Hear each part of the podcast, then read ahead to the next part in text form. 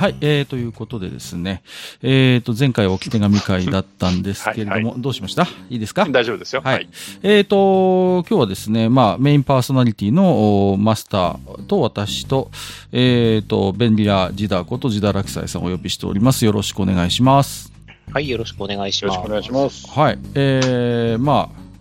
フリーデンがやってますねということなんですけれども、マスターがね、アニメソングのネタを、ちょっとブログに書いてたので、はい、あ、はいはいはい、ちょっと X でもリツイートさせていただいて、リポストさせていただいたんです。何のことはない感想ですけどね。まあまあまあまあ。で、ま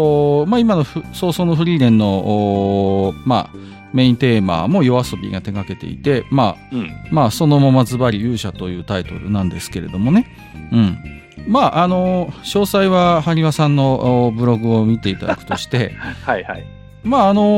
最近の中では割とちゃんとアニメの内容に沿った、テーマだよねっていうことをまあおっしゃっていて、うん、それは確かにその通りだなと思うんですよね。うん、はいはい、うん、まあ歌詞を追っていてもちゃんとフリーデンの、話の内容にリンクする内容になってますし、うんうん、まあアイドル、まあ、今年多分一番当たったアニメソングになるのかもしれませんけれども、うん、あれにしたってまあまあ話の内容とリンクする歌詞にはなっているので、まあちゃんとなんていうかな、ちゃんとのアニメソングっていうことではあるんだなとは思うんですけれども、うん、ただそこまでするっていうのもねちょっとあるのよ。ほうほうほうほう。あ、だからブログにもちょっと書いたんですけど、うん、その結局自分なりのその解釈で自分なりのそのなんていうかその世界観の構築みたいなのって一切なくって、はい、まんまなんですよ。まあまあそうですよね、うんうんうん、だからそれがすげえなとも思うんだけど、はい、取りようによっては、うん、だから安直だよねって取られることもあるだろうし、うん、だからそのまあアーティストとしての何プライドってないの、うんうんうん、みたいな厳しいですな。いや、そういう意見もあるんじゃないかなっていうのはちょっと思うわけですよ。あえてやってると思うけど、まあまあまあ、うん、アニメソングっていうのは、まあ、ジダラクサイさんもマスターもよくご存知のように、そのアニメ創創期から常にあるものではあるんですよね、不思議なことに、うん、必ずテーマソングというのはアニメにはもうその本当に初期から、あるものであって、で、それこそアニメ創創期のアニメソングというのは端的にそのアニメの内容を教えてくれるものであった。うん。まあ言ってみればその主題歌さえ聞けば、このアニメがどういうものであって、主人公がどういう強さを持っていて、どういう魅力を持っているのかというのはまあまあわかるという仕組みになってましたよね。うんうん、これは男性ものの、アニメに限らずです。むしろ女性ものの、アニメソングの方が顕著だったかもしれない。そのあたりはね、一連の魔女っ子ものを含めて、うん、なんだけれども、まあ、そこにだんだんこうね、いろんないわゆるアニメソング専用でないアーティストが入ってくるようになって、非常にまあある意味ではクオリティが上がったとも言えるし、またある意味では、アニメソング本当にこ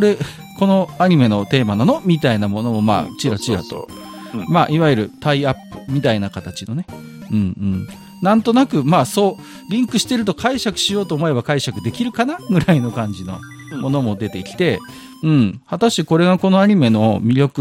にどれだけ貢献してるのか甚だ、怪しいものも中にはあったということだと思うんですね。で、まあただやっぱりこの平成令和の優れたアニメソングっていうのは個人的にはね、やっぱりそのアニメの内容にリンクもしつつ、やはりその世界観をより掘り下げてくれたり、まああるいは解釈の幅を広げてくれるような、そういうこうインスピレーションを与えてくれるやっぱりアニメソングというのがいくつかあって、そういったものはまあまあやはり優れたアニメソングなんだろうと思うんですね。うん。で、そう考えたときに、まあマスターのおっしゃることもよくわかるって。まあ、ほぼその、なんていうのかな。そのアニメの内容には沿ってるんだけども、何かそこから拡張するような、ものがあるかと言われると、おそらくYOASOBIの一連のアニメソングの中でそれを見出すのはなかなか骨が折れるという、うんうんうん、ことは言えるんだと思います、うん、ですからまあちょっとねそういうマスターの、考えもわかるなと思ったんです、はい、ですいませんちょっと、脱線しましたけども今日は何の話をするかと言いますとですね、はいはい、まあ、愚者級的に勇者を最低にするということで、まあ、葬送のフリーレンの主題歌、まあ、タイトル勇者っていうことなんですけれども、じゃあそもそも勇者ってなんだろうねっていう話をちょっと今日はしたいなと思ったんですね。うんうんうんうん。まあまあ、我々当たり前のように勇者ってこう使いますけれども、じゃあその勇者というのは果たして何なのか、ちょっとねいくつかこう考えてみたいなと思いまして、もう一人、指揮者の方をお呼びさせていただいたということで、ジダラクサイさんこんばんは、よろしくお願いいたします。はい、よろしくお願いします。どうやら指揮者らしいです。はいはいまあそうですね、どのあたりから話をしようかなと思ったんですけど、まあそれぞれが勇者っていう言葉をまあ意識するあるいは認識するきっかけになったものをちょっとねお互いにまずは解禁してみようじゃないかと思っているんですよ。で、まあとりあえず私からお話をさせていただくと、まあすいませんおっさんなんでね古い話になってしまって恐縮なんですけれども、映画です。で大いなる勇者っていう映画があったんですね。でこれはね70年代だと思います、前半ですね、はい、のね西部劇なんですよ、うん、でねロバート・レッドフォードが主演でなん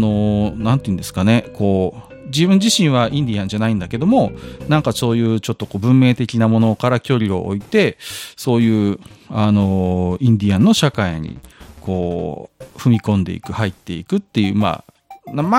大してその面白くもなかったまあ実際見たんですけど、個人的には別に映画そのものについてはねうんぬんというのは、ないんです。ただまあ大いなる勇者という放題がついていまして、これが僕にとってはまあ、勇者という単語を意識するきっかけになった、映画ではありました。でまあ何ですかね、で勇者って言葉を例えば広辞苑とかで引いてみると勇気のあるもの、勇士みたいな、説明が載ってます。で勇気のあるものが勇者なんだっていうことにはなってるんですが、まあおそらく今後でまた詳しくお話をしたいなと思うんですけど、勇者というまあ今日よく使われる考え方捉え方はおそらくドラゴンクエストなんだろうなと思ってはいるんですね、うん、ただまあたまたま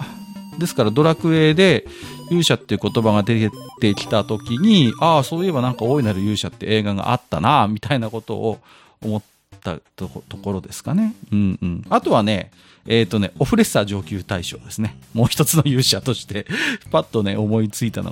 というか思い出したのがね、はい、まあ石器時代なんですけどね彼の場合は、はい、あれもわりかしまあ僕の中では古い勇者感というか勇者という単語に触れた、キャラクターですね、うんはい僕の大体勇者の始まりなんとなく思い出してみたらこの辺りだったんですけれども、マスターは勇者と聞いて、何か思い出すもの何かありますか？ライディーンです。ああ勇者ライディーン以上。はい、いやでもね、思ったんだけど、うん、やっぱりねドラクエ以降っていうかそういったその、ヒロイックファンタジーと言われるものが、うんうんうん、そのポピュラーになる前後でね勇者って意味そういうのに触れてる人たちにとってだけど、うんうんうん、意味変わってると思う。そうなんですよ、うんうん、だから勇者ライディーンの頃ってそれこそまだ、うん、勇気あるものだよね。そう本当に勇気を持ったもの、うん、それこそ勇士と大して変わんない、うん、あとほら例えばなんとかに立ち向かう6人の勇者たちみたいな使い方してたんだよね。そうそう。だからもう純粋にだから勇気のあるものぐらいの本当に解釈だったんですよ。うん。だからね、あの頃のだからライディーンの頃もそうですけど、勇者と勇士って大して変わんないぐらいの、考え方だったと思います。だからそれこそものの風とかと一緒だよね。うん。あとはあるいは英雄ともほぼニアイコールのような概念だったと思うんですよ。うん。じゃあ、ジダラクサイさんの、勇者ことはじめいかがですか？いや、まあ私の年代は確実にドラクエですよね。だと思います。はいはいはい、はいはい、もうある意味当たり前のようにこう勇者というのがねゲームの中で出てきて、あれジダラクサイさんだと勇者シリーズはちょっと下すぎるか。ちょっとそうなんですよね。あ、ロボットアニメの方ね。そう。はいはいはいはい、ありますよね。一連のエクスカイザーが何年だったっけ？もう90年だから。あんたは全然ドラクエのお酒ですね。そうだよね。はいね。勇者エクスカイザーから、まあね、マイトガインとかガオガイガーとか、あの辺でしょ？要は。そう。勇者司令ダグホンとかでしょ？そう。ね、そう。あれ一連のやつもね。まあ大体勇者っていう、こう、ね、肩書きがつく勇者シリーズというのがあったんですが、むしろこれはみごりさん世代かもしれませんね。もしかしたらね。そうですね。もうその頃には勇者の定義が変わってい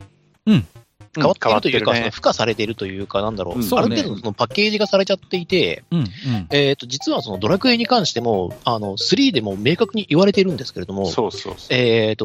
一番最初のドラクエ無印のドラゴンクエストも結局職業っていうジャンルがないから勇者っていう風に当てはめられてるだけであって、あれ実は4パターンあるんですよね、成長のパターンが、そうですね、内部的にはね、とかそう内部的にあって、それによって実はちょっとずつ違ってるんですよね。純戦士だからローレシアの王子の血が強くなってるっていうか、そのあれですよ、人もいるし、サマルトリアが強くなってるっていうタイプのやつもいるんですよね。素早さ、力、体力とか、4パターンに分かれていて、実際にはその勇者っていうものそのものは、一つのあれでは職業ではないっていうのが実は考え方としてあるんですよね。でも一応その決定づけてしまったのがドラクエ3だったんですよね。勇者っていう職業になっちゃったので、それまではそのローレシアの王女、サマルトリアの王子、ムーンブルクの王者も全員勇者なんですよ。いやロドの子孫なんです。そうですね。だ勇者っていう言葉にある種その血筋とか血統って概念を与えたのがドラゴンクエストのロトシリーズだと思うんですよ。それまでは特にその勇者というのは別に何かこう血筋とか血縁で語られる文脈っていうのはなかったと思うんですね、ほぼ。そうですね。だけど間違いないですね。ロトのいわゆる本当に三部作の中で、勇者の血を引くものっていうまあ概念が出てきてね、あるいは昔もあったのかもしれませんけど、勇者という言葉とここが本当に不可分的にくっついたのは、なんだろう、ネオジム磁石ぐらいくっつきが良かったんですよね。騎手竜理譚となんだろう、困難に立ち向かっていく戦士という、その男の姿っていうそのものが、もうくっついたら離れがたいぐらいに、だから相性が良かったんで、だからその、勇者の概念を語る上で、話を聞きたかったのは、戦士と勇者は何が違うのかっていうこともね、ちょっとこう一つ考えてみたいテーマだったんですよ。それに関してはもう割と簡単に答え出せるんですけど。そうですか。ちょっとこれは取っときましょう。少し取っときましょう。美味しそうな話なんで。じゃあちょっと、補足というか、ね、一応指揮者枠で呼ばれているので、それらしいこともしなきゃならないかなと思ったんですけれども。多分ね、レジュメないだろうなと思って自分でレジュメ作っておきました。ありがとうございます。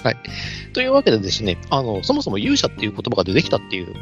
ものなんですよね。で、勇者とは何かっていうふうになると、おそらく一番最初に出てきた言葉、出典元が論語なんですよね。知者は惑わず、勇者は恐れずっていう言葉が出てます。知恵ある者は、道理をわきまえているから迷うことがない。勇者は義によって生きているので恐れることがないっていう言葉の意味ですよね。で、そもそも義とは何かっていう話なんですけど、これも儒教思想ですね。仁義礼智信っていうやつです。その中に義があるっていうことなんですよね。じゃあその義っては何かっていう話なんですけれども、これ何だったっけかな。その道理とかですよね。を示しているもので、これに、れが合ってるはず。ちょっと失礼。義によって生きているっていうことは、うん、他者に対して、正しい道を貫いているってことなんですよね。他者に対してね。他者に対して。うん、だから示しているというか。決して人に迷惑をかけない生き方っていう。それを義であったりっていうふうに言ったりとか、それを要するに正義、正しい義であるってい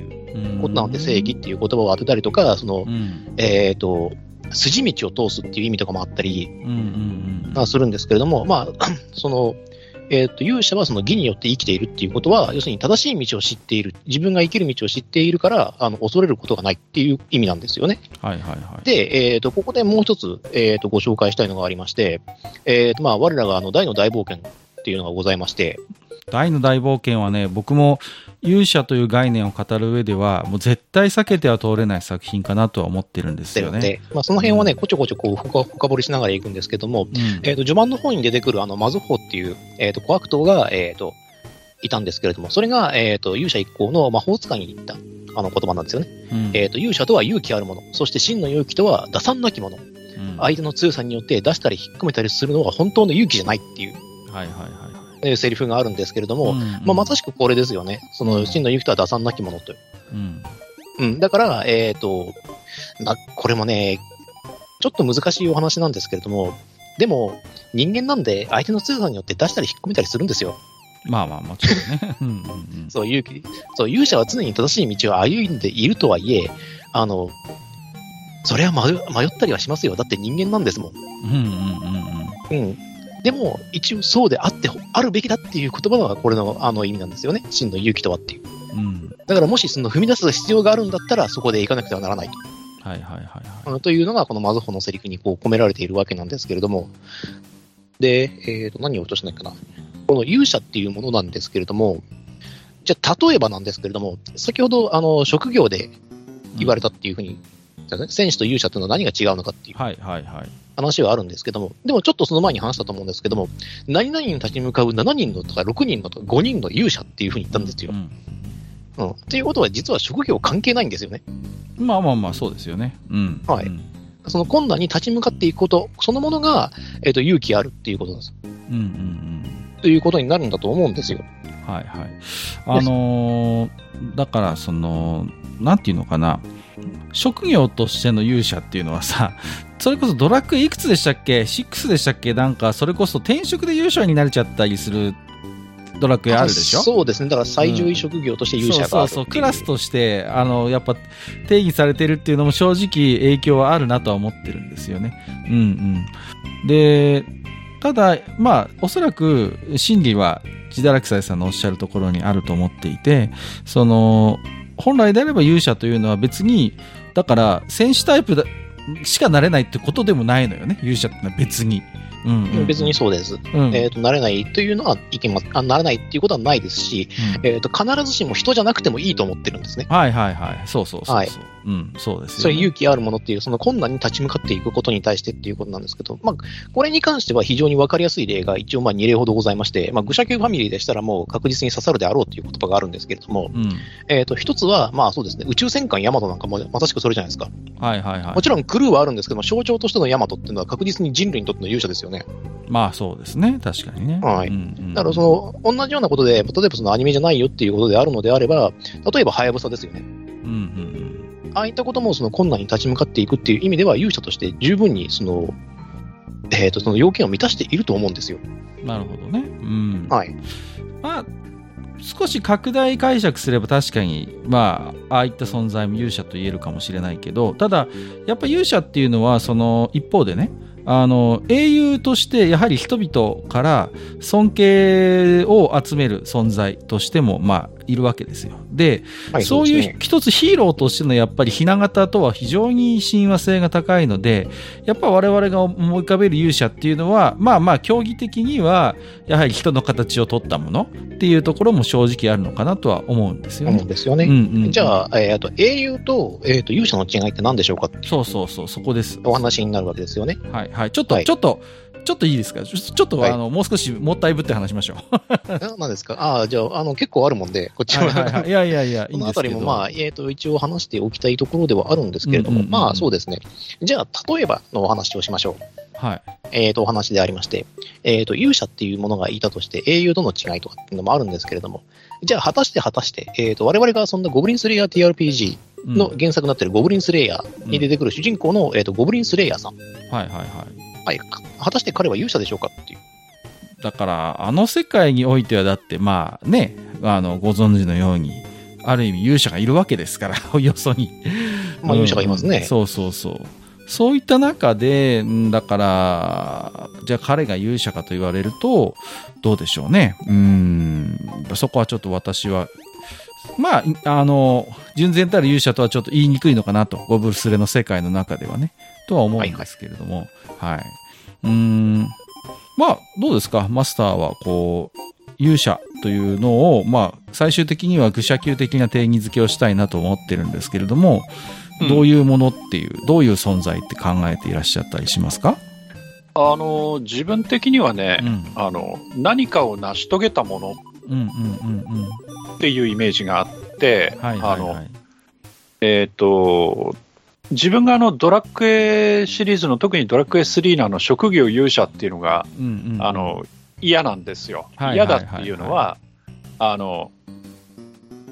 者っていうのはあくまで多称であって、うんうんうん、自称じゃないんですよ。そうですね、うんうん、で何かを成し遂げたものっていう意味合いがあるんじゃないかなと思っていてだからこそドラクエ1の勇者ロトの称号を授けようって最後に言われるっていうのは過去に何かを成し遂げたロトというそれこそ勇者がいてでそのドラクエ1の主人公がまあ竜王を倒してお姫様ローラ姫を救ってね宿屋で楽しんで帰ってきたわけだからそれで王様がその過去のその勇者ロトにも匹敵するだけの偉業を成し遂げたんであなたを勇者ロトと認めましょうっていう話をするわけじゃない、うんうん、そうですね、うん、だから、基本的に何かを成し遂げていないといけなくて、うんうん、勇者としてはつまり結果として勇者になるのであって、うん、そうそうそういわゆるその生まれながらの勇者みたいなのはちょっと概念としておかしいよねっていう、うん、そうそうそうでそういうふうに考えていくと、うん、実は途中経過ってどうでもよくなるんだよね。あ変な話、はいはい、それこそ結果が全てですもんね。そう何を成し遂げたかってことでしょ。だから変な話その、うん例えばそのやれ騎士道だとか武士道だとか、うんうん、そのさっきのそのね仁だの義だのっていうのが、うん、今のねその勇者というもののイメージでいくとどうでもよくなっちゃって最終的にその何か称賛されてしかるべき何かを達成した人、うんうんうん、とされている人、うんうんうんのことが勇者であって、はい、だからそこには変な話ファクトばっかりじゃなくてフェイクもありのでその途中経過はどうあれ、うん、結果的に結果としての残っているものがあってそれに対してそれを成し遂げた人が勇者であるみたいなことに今はなってるのかなっていうふうにちょっと思ってるって感じ、うんうんうん、今のマスターの考え方っていうのは例えばフリーレンにおける例えば、うんまあ、いわゆる勇者の剣を抜けなかったヒンメルっていう話ともちょっとつながってる、うん、彼は勇者なんですよ。そうそうそうだから、うん、だから彼がまあ言ってみれば僕は魔王を倒して本物の勇者になるんだって彼は言いますけどこれはまさにマスターが今語った勇者観に沿ったものなんですよね。成し遂げたものが後々に周りが勇者と呼ぶようになるっていうことですから、うんまあ、だから、うん、その南の勇者も勇者だしはいはいはい、うん、彼は最終的には途中で倒れるけど敵に敗れて倒れるけれども、うんうんはい、でもそれまでに成し遂げてきたことがあるからやっぱり彼も勇者なのよ、うん、そうですよ、うんうんうんうん、だけどその反面、うん、だから忘れられた勇者っていうのもいるのよ。そうですね。こう、誰からも語られることもなくなった。そう。だから、それが、だから、ゴブスレさんなんかはそれに当たるっていう。ああ、なるほどね。まあ、ある意味埋もれているというか。そうそうそうそう。うんうんうんうん。だから、見る人が見れば、その称賛されて叱るべきことをやっているんだけれども、それがじゃあ広がってるかっていうと、まあ、彼の場合ね、オルクボルグとか歌にも歌われてるぐらいになってるけれども、でも、その、いわゆる魔王やっつけたとかっていう、うん、派手な勇者さんほどにはならないわけじゃない、うんうんうんうん、名声も地位も ね、でもやっぱり彼もそういう意味でいけばやっぱり勇者なのよ、うん、はいはいはい、はいう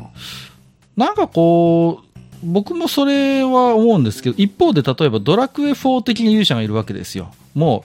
う初めからもう勇者の血筋であるがゆえに苛烈な運命を背負わされるっていう、うんうんでドラクエ4の勇者って、まあうん要は魔族から警戒されてもう力を持つ成長する前に目を摘んでしまおうみたいな形でこう、まあ、故郷の村をこう滅ぼされるわけじゃないですか、うん、非常に苛烈な運命ですよね、うん、で別に時点で彼ないしは彼女は何か成し遂げたわけじゃないんだけれども、だけどあれはある種生まれながらの勇者としての扱いを受けている方の勇者なんですよね。うんうん、だからなんていうんですかね、まあ、勇者の定義ってもちろん一つじゃないんですけど、あの頃の勇者ってのはやっぱり一つこう運命に立ち向かうものみたいなやっぱり概念もあったと思うんですよ。確実にこう、うん、生まれながらにある意味苛烈な、運命を背負わされていて、まあある種生まれながらの勇者なんだけども、そこからさらにね、まあまあまあ、仲間の力も得て、まあ、成し遂げるみたいな形になるんですけど、うん。だから、なんか辺でちょっとこう、あれですよね、ドラクエでの勇者感みたいなのから、やっぱり多くの人はスタートしてるから、やっぱそういう勇者の血筋みたいな話がちょっとこう、まあ、成立するっていうかね。いや、ドラクエの場合は結局、主人公だから。そうね。でイコール私なのよ、はいはいはい、でイコール私で主人公で、うん、で結果的に成し遂げるのよ、うんうんうんうん、だから結果的にはやっぱり勇者なのよ。そうね、しっくりくるんだよね、最後の最後にね。最終的にはやっぱり勇者なのよ、うんうんうんうん、そうですね。だからそれまでのいろいろあって、その血筋とかなんとかっていうのもあるんだけど、うん、まあ勇者の末裔なのかもしれない。だけど結果的に自分も結局勇者になるんだよね。まあそうだね。ドラクエの場合はね。うんうんうんうん、別に話ってさ、ほらまあドラクエ5がちょっとそれっぽいけど、うん、別な人が勇者になるわけじゃないからさ。そうですね。うん、まあドラクエ5はちょっとそこのところがあるじゃん。勇者の父親とかになるわけじゃない。そうそう。でもあれも結局そのドラクエのいわゆる血脈を重視するドラクエ的勇者感には沿ってるんですよね、うんうんうんうん、結果としてはね、うんうん、だけど面白いのは主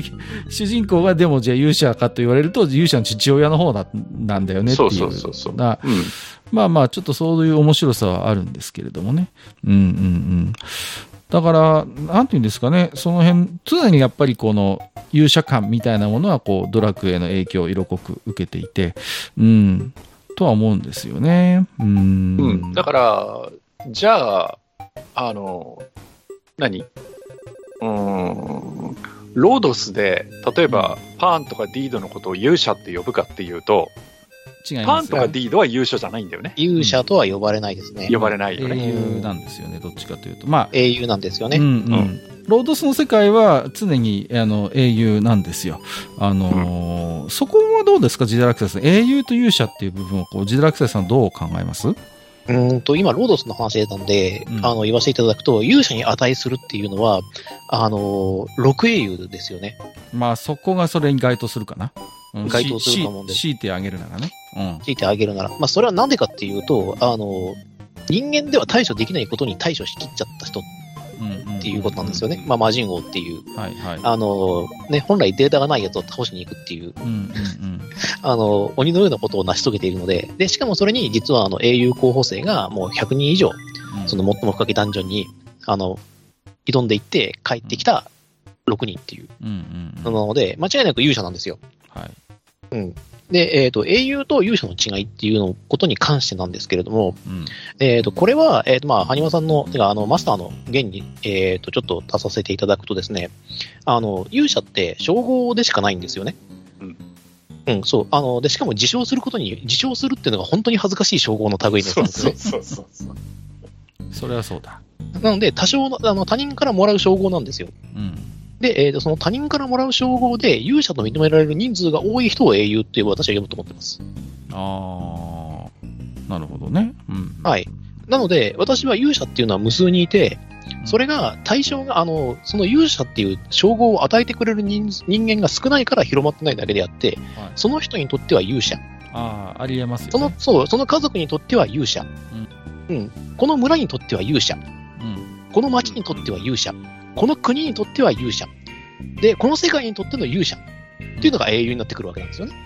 だからどっちかというとあれですよね、英雄というのは勇者の上位概念みたいな形に置くって感じですかね。そうするとそうですね、上位概念になってくるとは思います、うん、ただ英雄はその勇者の上位概念っていうよりも英雄はもうちょっと大きなものを包含しちゃっているので、はいはいはい、うん、なんとも言えないところではあるんですけども、うん、多くの人から勇者とも呼ばれる人は間違いなく英雄であるとは言えるんですよね。うんうんうん、はい。ただ、実績が例えば整ってないだけで知られてないだけっていうのであれば、無数にその勇者っていうのは存在していいと思っていて、うん、例えば、現実の話であった話なんですけれども、アメリカでの話なんですね。はい。ありまして、6歳の兄が、4歳の妹をかばって犬に噛まれ続けるっていうことを、うん、という事件があったんですよ、うんうん、妹がシェパードに襲われてて6歳の兄貴が一生懸命そのシェパードと戦ってシェパードを抑え込んで結局妹は怪我しつつなく終わったんですけれども、兄の方は、頭部とか顔に、20針の怪我を負ってしまったっていう事件があったんですけれども、その時に兄が言った言葉が、もし、この事件で誰かが死ななければならないとしたらそれは自分しかないと思ったっていう発言を残してるんですよね、うんうん、それはね間違いなくね勇者の発想なんですよそれはもうね妹にとっては確実に勇者なんです兄貴が、うんうん、でしかもその子は勝てないはずのシェパードに6歳でちゃんと挑んでるんですよ。はい。で、退けてるわけです。勇者じゃないですか。う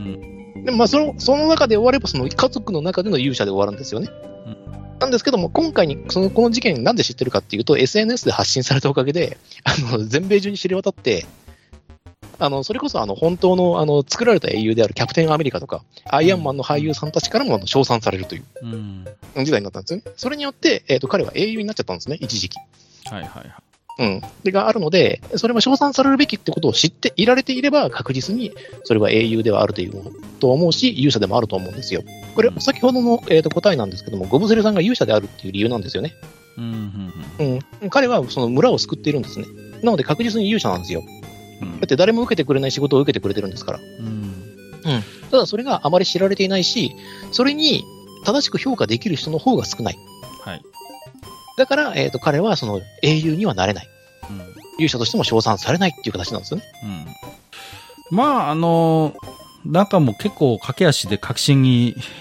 行きつつあるんですけど、一方でまあ、もうちょっと一回巻き戻して考えちゃうとね、まあ、勇者ってすごいゲーム的にもまあまあ便利な存在かなとも思うんですよね。やっぱり俺は勇者なんだってこう一体感でもってゲームをプレイする自分自身の分身として扱うにはとてもいい考え方というか概念だと思うんですよね。うん、でなんていうんですかね。特に、まあ、ドラクエにおいてはね、特に初代は最初、まあ、一人しか主人公はいません。で、まあね、魔法も使いつつ、一人で、まあ、目的を達成するんですけど、まあ、彼は、まあ、何かと言われれば、やっぱり勇者って言葉が一番しっくりくるのかなとは思うんですね。まあ戦士でもあり、まあ魔法戦士っていうのはどうなんだっていう話もあるんですけどね。まあまあ一方でその割とドラクエ的に勇者っていうのは、まあドラクエ2を除いては、戦士としての能力もあり魔法も使えるみたいな。あるいはこう勇者専用呪文っていうのが出てくるじゃないですか。こうドラクエなんかになってくると。そうですね。うんうん。勇者にしか使えない呪文みたいなものが、あるし。そうそう、大の大冒険だってやっぱ勇者にしか使えない技っていうのがあるわけですよね。なんだって勇者の家庭教師がいるわけですからね、元勇者の、そうですね。うん、あの元勇者っていうのもなんかね、面白い、今にして思えば面白い考え方ですよね。あ、勇者って元になれるんだみたいな。そうだからアバン先生は確か、まあ言ってみれば元勇者なんですけど、あれは何なんだろうね。勇者を引退してるっていうこの考え方は、そこに関してはなんですけど、うんうん、ちょっとお話しさせていただくと、大の大冒険って、実は大まか、6人勇者が出てくるんですね。うんうんうん。はい。まあ、ここからネタバレトークなんですけど、まあ別にいいでしょうという、大の大冒険に関しては。うんうん、もちろん主人公である大ですね、はい、今作の勇者である主人公です。で、もう一人、人間顔の勇者、ポップがいますよね。はい。はい、で、そして、もう一人、実はこの前の危機の時に、魔王を倒した人間の勇者アバンがいますよね。うん、で、本来世界の機構とシステムとして世界の危機に立ち向かなきゃならないバランっていう勇者がいますよね。はいはい。で、みんな忘れがちなんですけど北の勇者っていうのがいまして、ノバ君で彼も、ね、多くの人を救ってるんですよ。はいはいはいはい、はい、そういった意味では勇者ですし、勇者のきちんとちゃんと勇者してるんですけどね、彼も、うんうん、同期系の技も使えるし呪文も使える、うんうん、何しろルーラも使える有能な子ですからね、あの子、うんうん、ルーラと魔法を使える子ですよ。あれだよね、大の世界の、まあ、ドラクエの世界って言った方がいいのかな、うん、の勇者ってさ、なんか高校野球とかの県代表みたいな感じだよね。ああ、まあ確かにそうなんだ。まあ、実際そうそうそう、本作でも大が言ってますからね、勇者何人いてもいいって。うん。そうそうそうそう。誰だっけ？誰かに言ってるよね。それは。ノバですね。ああ、そうだ、ノバ。そうそうそう。ね、うん、別に一人じゃなくていいんだみたいなことをね。そうそうそう。うん、僕が勇者なんて名乗って恥ずかしいって言うんだけど、そんなことないよっていうふうに、ナチュラルに言われたところに器のでかさをね、感じてしまうノバ君なんですけども。そう、俺も勇者で、ノバも勇者なんだみたいなことを言うんだよね、大はね。はい。で、うん、もう一人忘れちゃいけない勇者が一人いるんですよね。はい。ですね、大もおばんです。それはどういうことですか？彼はね、おそらく、魔界の勇者だったはずなんです。ああ、そういう考え方ですか。はい。で、これは、なんでそういうことを言えるかっていうと、大と大魔王版の最終決戦の時に、自分が手届かなかったほどの強者を、下に見るっていうことは、どんな美酒にもかなわぬその快感があるっていうふうに言ってるんですね。うん、ということは、彼自身が、下から上に上がった経験があるんですよね。はるか前の話なんですけども、うん、で、これから勇者論になっていくんですけど、勇者論というかその勇者の今後になっていくんですけども、じゃあ魔界をおそらく救ったであろうか、うん、もしくはその魔界をすべたっていうか、うん、結果的にその魔界の一大勢力になったであろう大魔王バーンっていうのは何度かっていうと、勇者の後なんですよね。勇者の物語が終わった後どうなったかってことなんですよ。うんうんうん、彼は王になるしかなかったっていうことなんですよ。うん、でもアバンはそれを選ばなかったってことなんです。アバンも実際にはその魔王を倒しているので、うん、王になれたはずなんですね。そのルートあったんで、うん、正規ルートとしては。でもアバンはそれを選ばなかったんですよ。うんうん、その権力に取りつかれるっていうことがどういうことなのか分かってたのかもしれないし、そのあたりの考えはまたね、今単行本でやってますので、単行本というか漫画の方で連載されておりますので、その話が終われば分かるかもしれないんですけれども、元勇者っていうのはさ、つまり、うん、まあまあ世界においては僕の解釈としてアバンというのは、まあ、自らが偉業を成し遂げたことによって、まあ、民衆から祭り上げられることにやっぱり恐怖というか、そこに対しての恐れがあったと思うんですよね。で、勇者で居続けることの、まあなんていうのかな、恐ろしさみたいなものをアバンは知っていたんじゃないかと僕は思うんですよ。うん、だからこそに彼は現役の勇者であるということを、まあ、やめたというか、ある意味隠したというか、まあまあ勇者であることを捨てた人間だと思うんですよね。で、勇者の家庭教師という肩書きを彼は名乗って、まあ、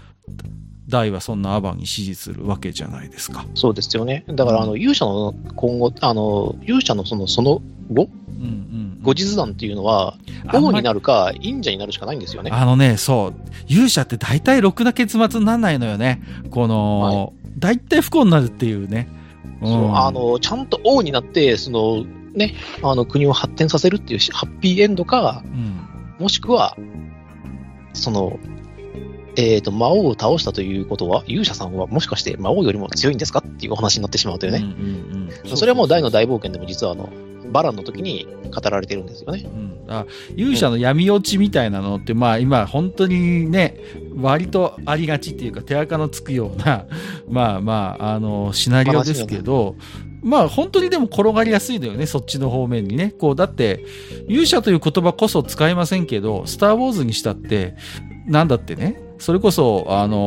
戦国時代の話にしたって日本のね、そういう本当一代でこう腕一本でのし上がっていった人って、まあもうろくな結末にならないんですよね。こう大体こう闇落ちするか破滅するか、悲惨なことになる。この辺が難しいラインの話で、うんまあ、ちょっと話を戻させてもらうと、大魔王バーンは結局乱世の人間なんですよね。はいはいはい。乱世の人間で知性の人間ではないんですよ、どこまで行っても。うんうんうんうん、わかりますよ。でだからずっと乱世を求めていたんですよ、うん、だから魔界の勇者っていうのはすごく合ってたんです。だから乱世でいる間はさ、もう自分が要は活躍できるというか、もうで自分が輝けることを、まあ、誰よりも分かってるわけじゃないですか。分かっていて、それが必要とされているってことも分かってる。だからこそ求心力もある、うんうんうん、そうで魔界をすべて後だとしても、その後に人間界や天界に攻め込むっていう、うんうん、そうですね、乱を求めてしまうっていう、そう基本的には乱世の人材なんですよ。だから究極的にやっぱ勇者っていうのは非常時にしかやっぱり現れない存在だと思うんですよ。現れないというか、必要とされないっていうことを求められないんですよっていうことを分かっていたので、うん、アバンはそれを身を引いたっていうことなんですよね、うん、勇者っていう、だからそこなんです。だからそこがアバンの思慮深さというか賢さであって、勇者というのは一度ことを成して、例えば一時的にしろ平和世の中になったら、むしろ人々から恐れられて疎んじられてこう迫害される存在になることを、まあ、アバンは知っていたんでしょうね。そうですよね。だからこそ勇者という肩書きを捨てて、まあ本当に世捨て人とまでは言いませんけれども、うんうんうん、ひっそりと。まだアバンの人柄や人格をよく知っている友人の間たちだけ頼みを聞くみたいなお仕事をしたりとかっていうのをしてたと思うんですよね。そうそうそうそう。おそらく。うん。そこはなんていうの、勇者の悲しさですよね。こう時代から求められて勇者は生まれるけれども、それで勇者が成し遂げた業績によって勇者というのは必要なくなってしまう、むしろ邪魔だと思われる存在ですよね、勇者って。そうなんですよ。何が難しいかっていうと、乱世の人材であり知性の人材でなくてはならないんですよね、生き残るためには。そうだから、うん、そう考えるとある意味やっぱ究極の勇者、理想の勇者ってやっぱアバン先生かなと僕思ってるんですよ。アバン先生ですね。勇者として本当理想的な、まあで最後ね、自らの弟子を生かすために最後にもう一働きしてっていう、その見せ場までちゃんと最後にあるっていう、もう世の中あまたの勇者がアバン先生の生涯いいなと思ってると思うんですよ。そうで実は前からのフラグで生きてて、最終的に王になってるっていう。そう完璧ですよ。だから完璧な勇者はアバン先生だと思います。アバンなんですよね。うんうん、もうだからだけど、ああいう人はほんの一握りで、大体の勇者は本当にもう悲惨なことになるし、本当にジダラクさんの言うのに闇落ちするか、もう隠居するしかないっていうね、忍者になるしかないっていうことですよね、うん、そうなんですよね。これがちょっと難しいところで、勇者であっても偉大なる王の下であれば生きていけるんですよね。そう、うん、度量のあるね、本当に度量のある偉大なる王の下だったら生きていけるんですよ。けどまあそう恵まれませんよね。残念ながらね、そんなことにはならないんです。そうそう。大体はオビワンケノービみたいになるんですよ、勇者であって。オビワンケノービも勇者ですけど、オビワンケノービだって結局、アバン先生に近い感じですよ。要は、ね、将来の、まあ、アナキンを、ね、フォースの平行をもたらすものとしての啓示を受けて、ひっそりと彼を見守るみたいな、ああいうポジションに行くしかないのよね、結果的に勇者って、基本的には。まあ、アナキンは魔王も勇者も育てましたからね。まあ、そうそうそう、まあ、だから、本当勇者ってね、なんかこう、業の深い存在だなと思う。そうなんですよね、人々の願いの集積ではあるんですけれども。そう。それがさ、やっぱりだってね、ダース・ベイダーだってある意味勇者、ある時点までは勇者だったんだから、彼だって、そうですね。だけどある意味典型的にはもう悪落ち勇者ですよ、彼なんかは。悪落ち勇者ですし、その悪に落ちようとしていったところをうまいことこう乗り切って。だけど話的には、まあ、話は別として、ルークがそういう存在になりつつありますよね。そうそうそう、そうなの。またルークも同じ道を歩んでるのよね。うん、そう、だからさ、まあ、スター・ウォーズの作品では、まあ、勇者という単語こそ現れないけど、本当に繰り返し勇者の登場、活躍と、悲劇までをしつこくこすってる作品かなっていう気はする。うん、そうなんですよね。だって、相手も実はその勇者だったりしてるわけですからね。そうそうそうそう、そうなんです。それを倒す勇者っていうことは次の魔王になりかねないっていう。そうそう、そういうことなんですよね。うん。いや、だから迫害されたりするんですよね。そう。フォースの力を信じるわけにはいかないって、我々はシステムで生きていくんだっていう。うんうんうんうん。っていうふうになったりしていくのは、まあ悲しいお話ですよね。うん。ドラクエ4の勇者ってまあね、魔王たちから警戒されてその目を積もうっていう勢力によって広い目に遭いますけど、あれだって考えようによっちゃ人間からだって迫害を受けるってことも十分考えられる世界かなと思うんですよ。うん、そうですよね。そうそうそうそう。だから魔王たちから魔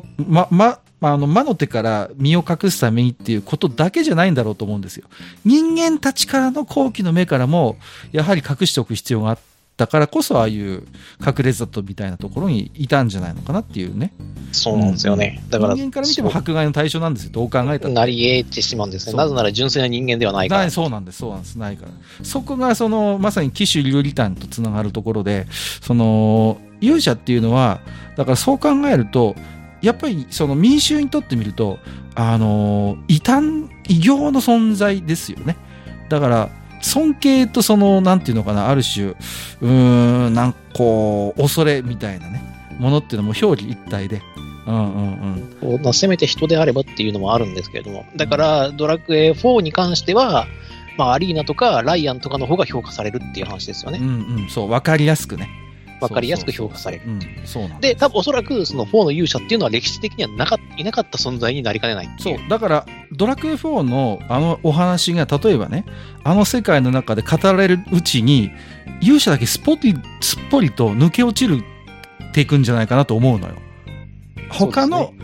仲間で魔王を倒したみたいな話になる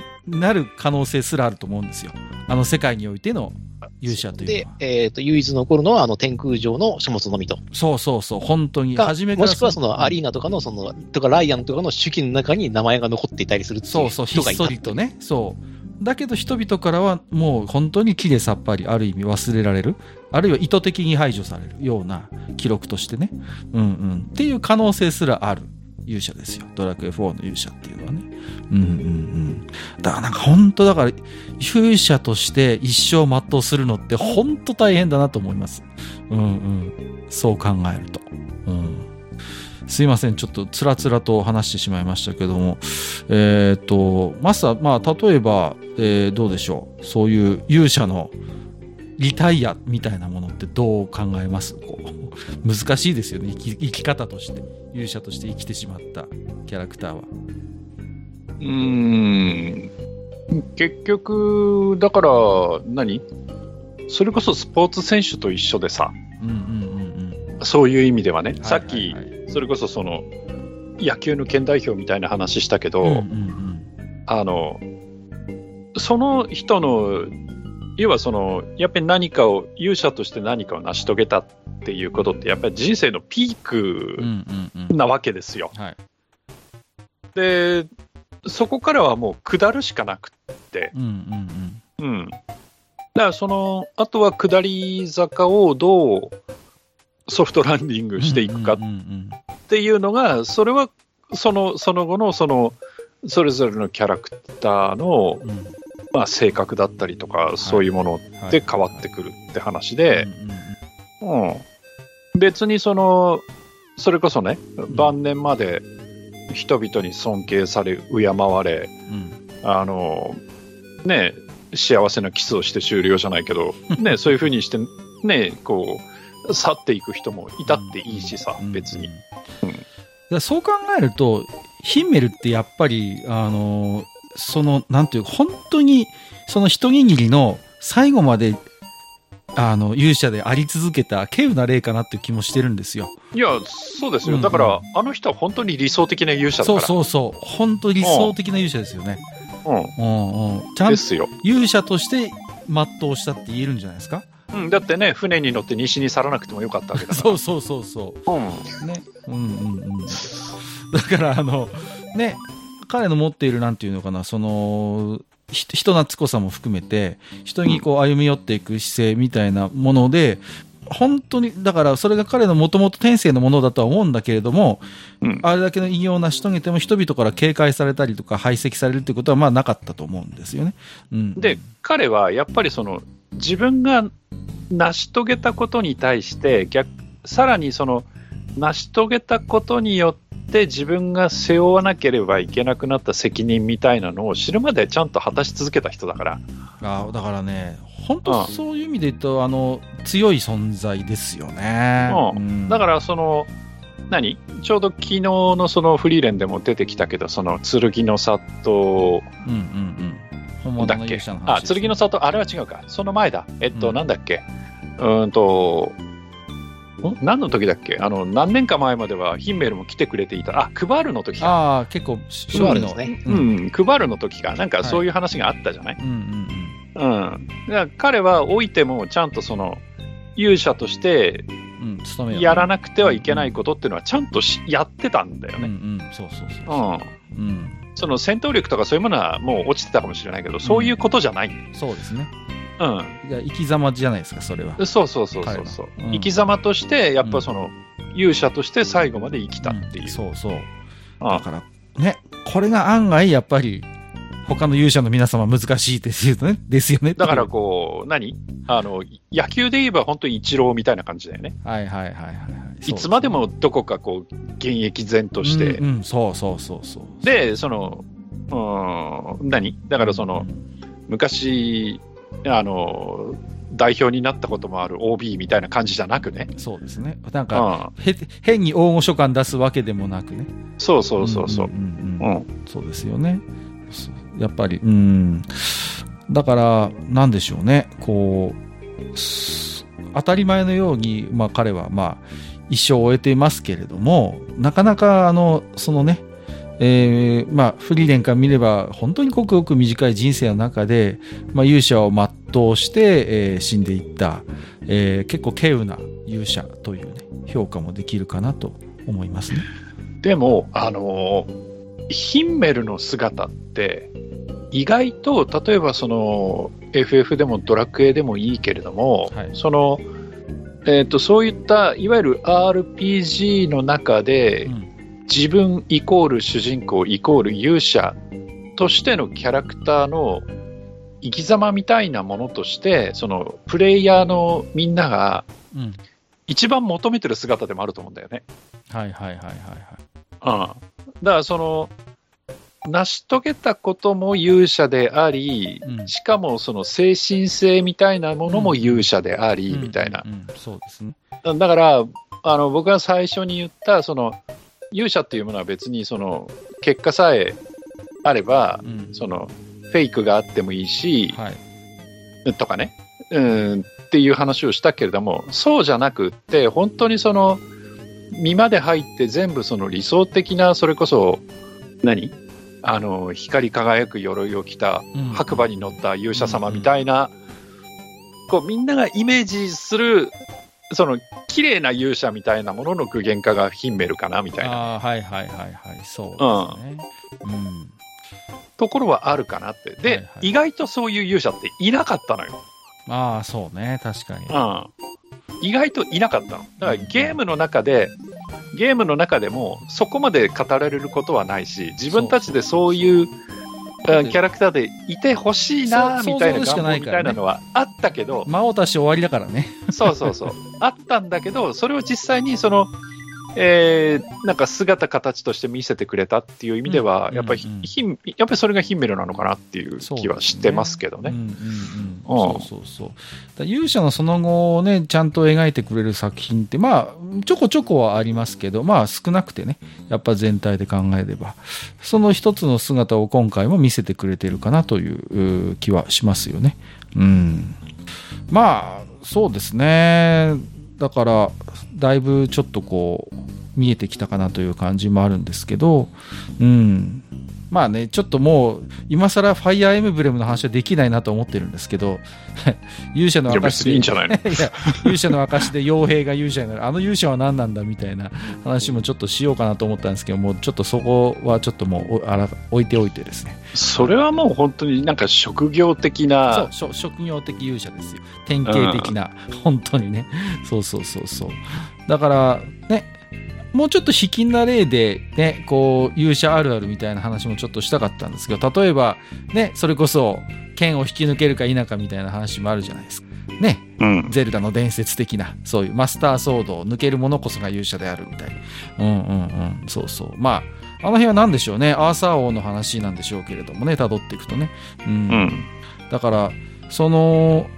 なんていうんですかね、こうまあマスターは勇者は結果論であるっていう話はその通りなんだけれども、一方で人々は早く勇者を見つけたいんですよね、まだ結果を出す前からね、うんうん、そこにすがりたいというか希望ですから、だからこそ多分そういういろんな仕掛けがあるんだと思うんですよ。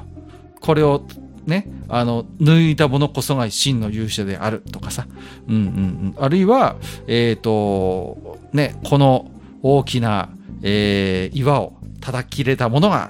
勇者なんだみたいな、そういう、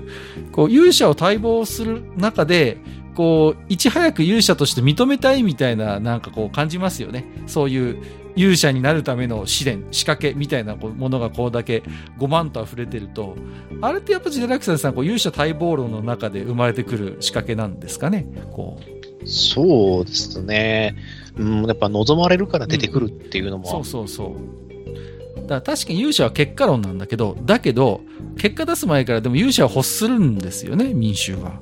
うん、そう、民衆が欲するからこそ勇者を求めて、まあ、栄養を求めるっていうのもあるんですけれどもね、うんうんうん、実際にはでそれが、形になった時に、どうなるかっていうのは、うん、その人の生き方次第、生き様、今その時までの生き様次第っていうのがありますよね、うんうんうん、そうですね、うん、あれなのよ、 RPG 的世界にはね、勇者候補生は5万といるのよ。そうですね、いますね、うんうんうん、ただそれらがバッタバッタ倒れていって、うんね、最後に残るのは1人いるかいないかっていう、うんうんうんうん、そうですよね、うん、だどうなんでしょうね、今日のそういう、まあ、勇者感みたいなものってやっぱそうなるとドラクエですから日本ルーツなんですかね、そういうどうなんですかね。例えばまあウ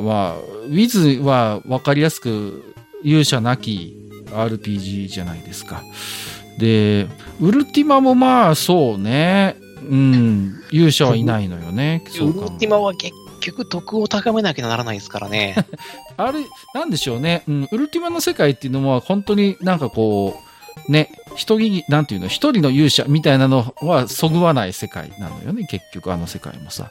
個々人がだけど徳を積んで本当にね、うんうんうん、まあアバタールを目指すみたいな世界ではあるけれども、ある世界もさ、うん、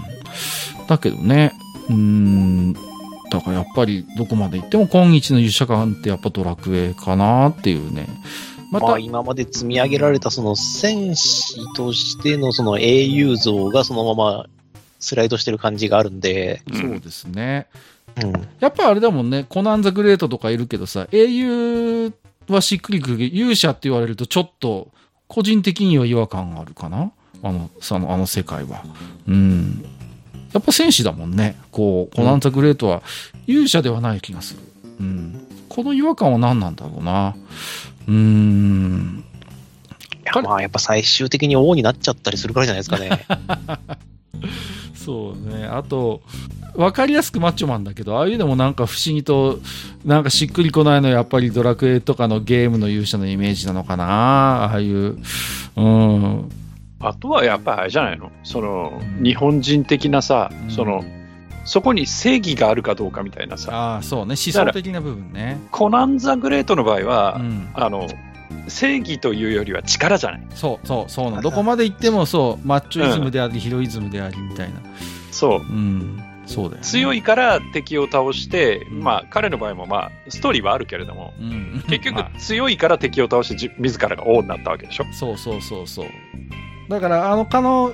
ンのキャラクターのあらゆるものが結局強さに還元されるのよね、うん、あの世界は、うん、だからさらにさ求めるものがあるじゃん、王たる器みたいな。そうそこですよね。勇者たる器みたいなさ、はいはいはいはい、うん、そこなんでしょうね。そこの要素を要はどこまで描くかみたいな。結局、僕コナンシリーズ結構見てますけど、彼も人助けしたりするけど、結局全て彼の強さを証明する舞台装置になってるんですよね、あの映画の場合は、うん、ね、そう可愛いお嬢さんを助ける強いコナンとか、強いなんていうのかな、悪さをする、敵をぶった切る強いコナンみたいな、うん、全てがコナンの強さに還元されるから、多分勇者的な匂いを感じないのかな、やっぱり。しかもほらコナンの場合はなんかラスボスっていうか、敵がさ、うん、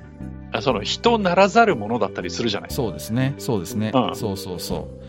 通しないから基本、うんうん、だからそこにはだからやれ義とかそういうものはなくって、ですね、もうぶっ倒しちゃえばそれでいいっていう。そうもう問答無用でね、力イズパワーの世界じゃない。そう、まさにね、うんうん、だからそういうのってやっぱりちょっと勇者って表現しづらいなっていうね感じはありますよね、うんうん、だからやっぱり力で成り上がって王になりました、強い王様万歳ではなく、やっぱりそれなりの正義があった上で、悪を打ち滅ぼし、かつ悪を打ち滅ぼした人に人々の崇拝の対象たる何らかの必然性がある、はいはいはい、うん、いわゆる器として、十分なものを、兼ね備えている、はいはいはいはい、っていう条件がないと、やっぱりなかなか勇者とか、英雄も含め、なかなか呼びたくないっていうのが自分たちの中にどっかあるような気はするけどね、そうですね、だからあれですもんね、無理やりドラクエに当てはめるとコナン的なやっぱものってどうですかね。だってドラクエの勇者ってさ、あっちこっちでお使いして困った人いっぱい助けてるじゃん。そうそうなのよね。だからコナン的なそういう英雄ってどっちかっていうとオルテガに近いかなと思うのよね。ドラクエ3の勇者のお父さん、おやすさん、おやすさんもそれなりに人助けとかしてるのかもしれないけど、基本的にあんまそういうのってゲーム上出てこないじゃないですか。だからね、なんていうのかな、その辺のマッチョイズムみたいなものと勇者ってのは基本的にあんまりしっくりこないあれなのかなっていうね、気もしますけれどもね。あとはやっぱり武士道騎士道みたいなものがあるから、そうですね、やっぱりこんにちはしねえみたいなことはしないわけじゃない。そうですよね。タンスとか漁りますけどね。だから勇者っていう概念がなんか面白いから、あれですよね、なんかだんだんネタ的に扱われていくじゃないですか、その辺は。例えばね、勇者のくせに生意気だっていうゲームもありますけれども、そういうこうちょっとパロディ的な、要素もなんか出てきますよね。一つ勇者というこうなんていうんですか、こう共通認識が浸透していくにつれてね、うんうんうん。だからそれもなんか面白いですよね。こう。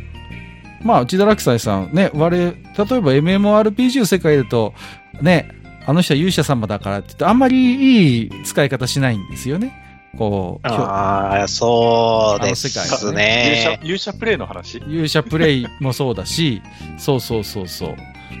少なくと MMORPG において勇者という称号はあんまり褒められたものではない。あんまりそうですね。称賛の意味で使われることは少ないかな。うんうん、だと思いますよ。なんだっけ、あの FF のエルファンの。ブロントさんか。ブロントさん。そうそうそうそう。まあまあ、あれもある意味、ね、人によっては勇者様的な、こうね。だから。そうですね。勇者って呼ばれないです。勇者様って言われるんですよね。そう、勇者様ですよね。だからあんまりあれも、どっちかというと、ちょっと揶揄に近いですよね。うん。まあ、そうですね。なんか、そのね、勇者様っていうのはね、あれに近いんですよね。いわゆるヨーマンチなんですよね。うんうんうん、そうそうそうそう。うん、マンチです。はい、自分が主人公なんだからこうあるべきっていうことをその周りに押し付けてくるというか、そうそうそうっていうことに対して勇者様っていうふうに言われちゃったりするんですよね。だからそれは多分ね、もともとは MMORPG にしろ TRPG にしろ勇者という概念がもう本当に合わない、水と油のごとく合わない概念っていうところがあると思うんですよ。うん。基本的にはそういう勇者みたいなプレイングを避けるのがあの世界の一つお約束事で、まあ高度なプレイになってくるとね、それこそ勇者のいる世界を遊んで、その勇者を陰ながらあるいはこうね、人知れずサポートするなんていうまあシナリオもないことはないけれども、基本水と油のごとく勇者という概念は合わないのでね、MMORPG や TRPG の世界ではね。うん、そうです。だって、ね、MMO、TRPG や、MMO とか TRPG は、各人が主人公なので、うん、そうそうそうそう。勇者であろうとなんだろうと食っちゃって構わないんですよね。うん、そうそうそうそう。そうなんです。だから、あの世界には徹底的に合わないから、やっぱりそう考えると、どこまで行ってもコンピューター RPG の申し子なのかなって気はしますね、勇者というのはね。うん。まあ、だからそのドラクエの中で語られる勇者というものが、まあ一つ解釈が掘り下げられ広がってきて、まあそこから他作品にもこう出てくるようになったのが、いわゆるドラクエ以後の勇者感かなという感じですよね。それはやっぱりね、ライディーンとかエクスカイザーとはまた違う意味での勇者ですよ、やっぱり。勇者になっちゃいますよね。まあ勇者って基本的には逆算でできちゃってるものなので、他に選択肢がないんですよね。うん、だから人々を助けなければ勇者じゃないんで、うんうん、でもこれは勇者の物語だから必ずこれをしなくてはならないっていう落ち着きになっちゃうんですよね。うん、ああいう人たちをどう呼ぶかってなった時に多分持ち出してきた考え方だと思うんですよ。もう他に言葉がないが勇者にしとこうかぐらいの感じだと思いますよ、やっぱり最初は。うんうんうんうん。まあそれがうまくしっくりきて、そこからいわゆる今日の勇者感というものが、勇者感というかその言葉の意味が、うんうん、新しく入るというか、そうそうそうそうだということになったんだと思うんですよね。うんうんうん、そうですよね。で、うん、今回その先ほど勇者の話をするときにフリーレンの話、ヒンメルの話がよく出てると思うんですけど、はい、ヒンメル、ここから先のアニメの話になっちゃうのでちょっとネタバレになるので、しばらく気になる方はミュートにしていただければと思うんですけども、この先第1級魔法試験、魔法資格試験っていうのがありまして、そこに参加するビアベルっていうキャラクターがいるんですね。はいはいはいはい。割と血の気の多い子がいるんですけども、うんうん、実はその子ヒンメルに憧れていたっていう設定がありまして、はいはいはい、その時にフリーレンと話すんですよね。その試験が終わった後なんですけれども、うん、その時に、ビアベルは、まあ、北の辺境の出身で、そのヒンメルの話は山ほど聞いたと、例えば、戦況の塔、七宝剣との戦い、不死なるベーゼとの決闘、広獄竜との戦い、どれを読んでも気持ちが高まるので、今でもそらんじられるよぐらいの気持ちでこうフリーレンに言うんだけども、でも、そのビアベルが育った村ではそんなことは誰も知らなくて、ヒンメルのその村にとってのヒンメルの像って村を襲っていた魔物を倒してくれた人、村に来る商人を護衛してきてくれた人、私たちの家を直してくれた人っていう声しか聞かなかったっていうんですよね、ビアウェルは。だからヒンメルは英雄であり勇者をずっとやり続けてるんですよね。はいはいはい。それがやっぱりその生き残るというか、それを英雄であることは一時的に多分やめたんですよね。だってオートで誰も相手に見てなかったですから、死んだ英雄として葬式にいろんな人が来たんですけれども、英雄は、魔王を倒して帰還して一定時間が経った瞬間に英雄ではなくなってるはずなんですよね。うん、でもヒンメルは勇者であり続けたんですね。先ほど言いましたけどですね、いろんな人たちを助け続けたって。で、彼はその魔王討伐の中でも常に勇者であり続けた。だからビアベルはヒ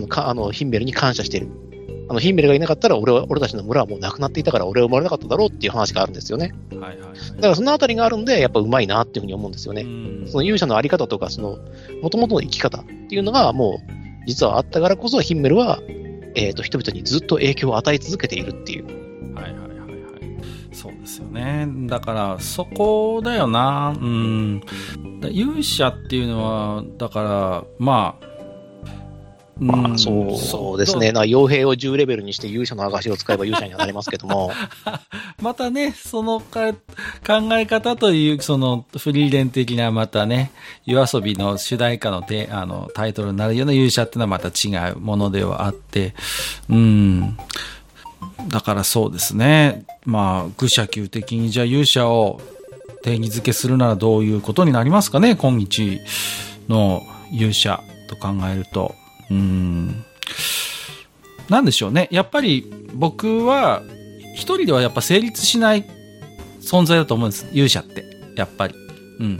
繰り返し出てますように、勇者というのは人々から待望論が出て求められて生まれてね。で、やっぱり称される存在ですから、そう考えると、どうでしょうか。民衆から求められて、生み出されるものであって、かつ、民衆に、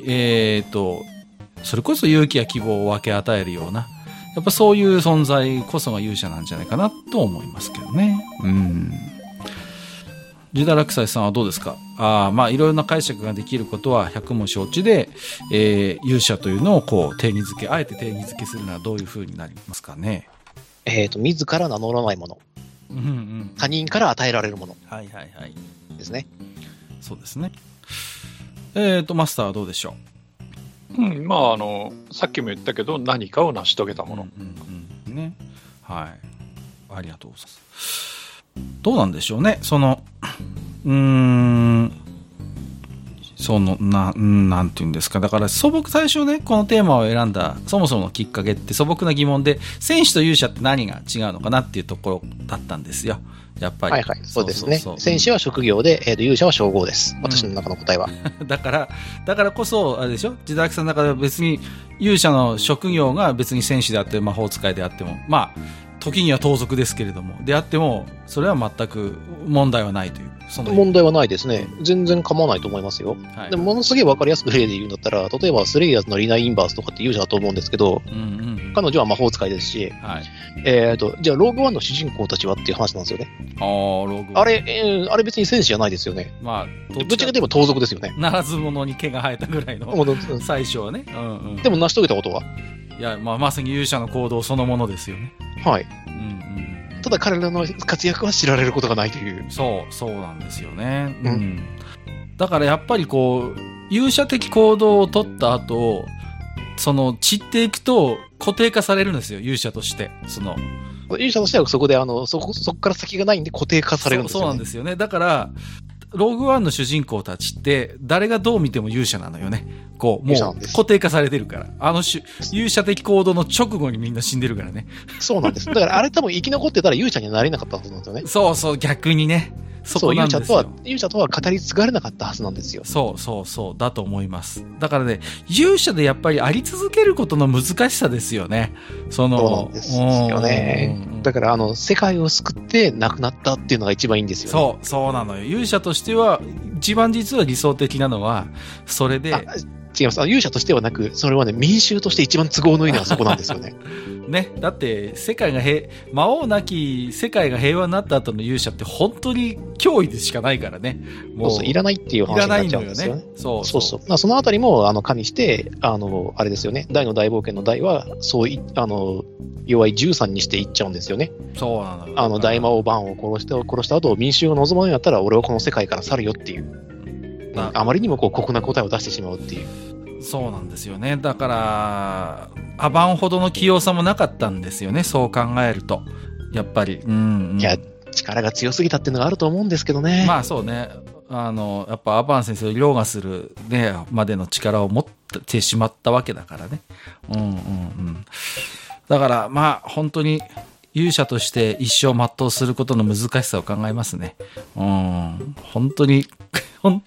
数えぐらいしかいないんじゃないの。だから本当固定化された人以外で本当にこうまっとうに一生をちゃんと勇者として終えた人って本当にいないもんね、そう考えるとね、うんうんうん、なかなかね。そうね、この人が生きていればって言われたかもしれないけど、生きていたら実はもっとよく仲いいことになってたかもしれないっていう。そうなんですよね。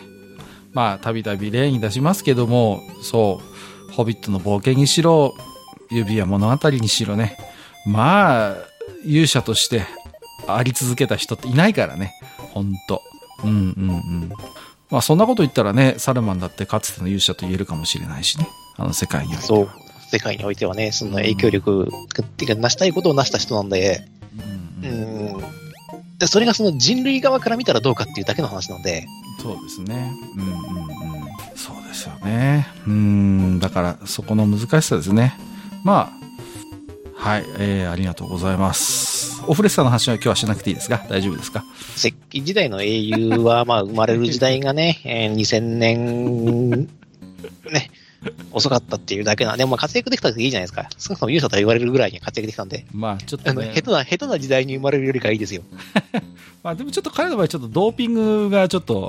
ドーピング疑惑というか、まあ、疑惑でもないんですけど。まあ、使ってますけど。はい、まあ、いいか。はい、いやでも彼ああ見えて結構クレバーですからね。そうですよね、それはそうですよ、うん、そうなんですよ。そうだってまあただね、真理に気づくのは死ぬ直前でしたけどね、出したけど、でもまあその完全に脳みそまで筋肉のゴリラではないんで。そういやだからたまにオフレスなことを脳筋の例えで出す人いるけど、いやそうじゃねえだろうとは思うんですよね、でもそうなんですよ、あれは高貴なゴリラなんで勇者正しきね、そう勇者正しき高貴なゴリラなんで、はい、なんだろう、礼儀作法云々なのをわきまえた上で、なおかつ彼にはどうしようもない力っていう武器があるんで、それで解決できちゃうんですよ。はいはい、だから出ちゃうね、脳筋っていうふうに言うかもしれないですけど、他にもっとスマートな方法があれば多分そっちの方を取ってるはずなんです。うん、ただ彼にとって一番手っ取り早いのが腕力なんです。はいはい。まさにね。はい。ということで、はい、ありがとうございます。締めオフレッサーかよ。いやちょっとすいません、最後脱線して終わっちゃったら閉まんないね。はい、ごめんなさい、ちょっといやどうしてもね、石器時代の勇者のことが頭の中でチラチラこうありましたけど、ね、もう、枕と終わりが全部オフレッサーってどういうこと？勇者の話だよ今日。すいません、どうも申し訳ありません。でもね、はい、オフレッサーって聞くとね、田中圭一さんの影響でオフレッサー総受けっていう言葉がね頭の中に浮かぶんだよね。どうもすいません。はい、まあ、今日の中で言うとあれですよね。こうネタ的に扱うところでやっぱ紹介しないといけませんでしたね。それはねどうしても、はい、申し訳ありませんでした。はい、ということで、まあ今更ながらですね、勇者とは何かということをちょっとなんとなくサクッと1時間ちょっとでおしゃべりをした、ということでございました。今日すみません。置き手紙また次回以降ご紹介させていただきます。皆様の中で、もし今日ね、聞いていただいて、私は勇者はこういう存在だと思うとかね、いろいろご意見あるかと思います。またね、そういうの、X とか、メールで頂戴いたしましたら、次回以降の愚者級で紹介をさせていただければと思います。はい、ということで本日も中時間にわたりましてお聞きいただきましてありがとうございました。お相手させていただきました。私こと、勇者といえば、なんだろう、やっぱ昔のねちょっとあれの恐縮ですけども、はい、勇者といえばやっぱ最初にライディーンが出てくる閣下と、なんだろう、取られちゃったな。ありがとう。ねはいまあ、勇者といえば専用武器防具制作エピソードが大好きな自堕落でお送りしました。なるほど。本日もお聞きいただきましてありがとうございました。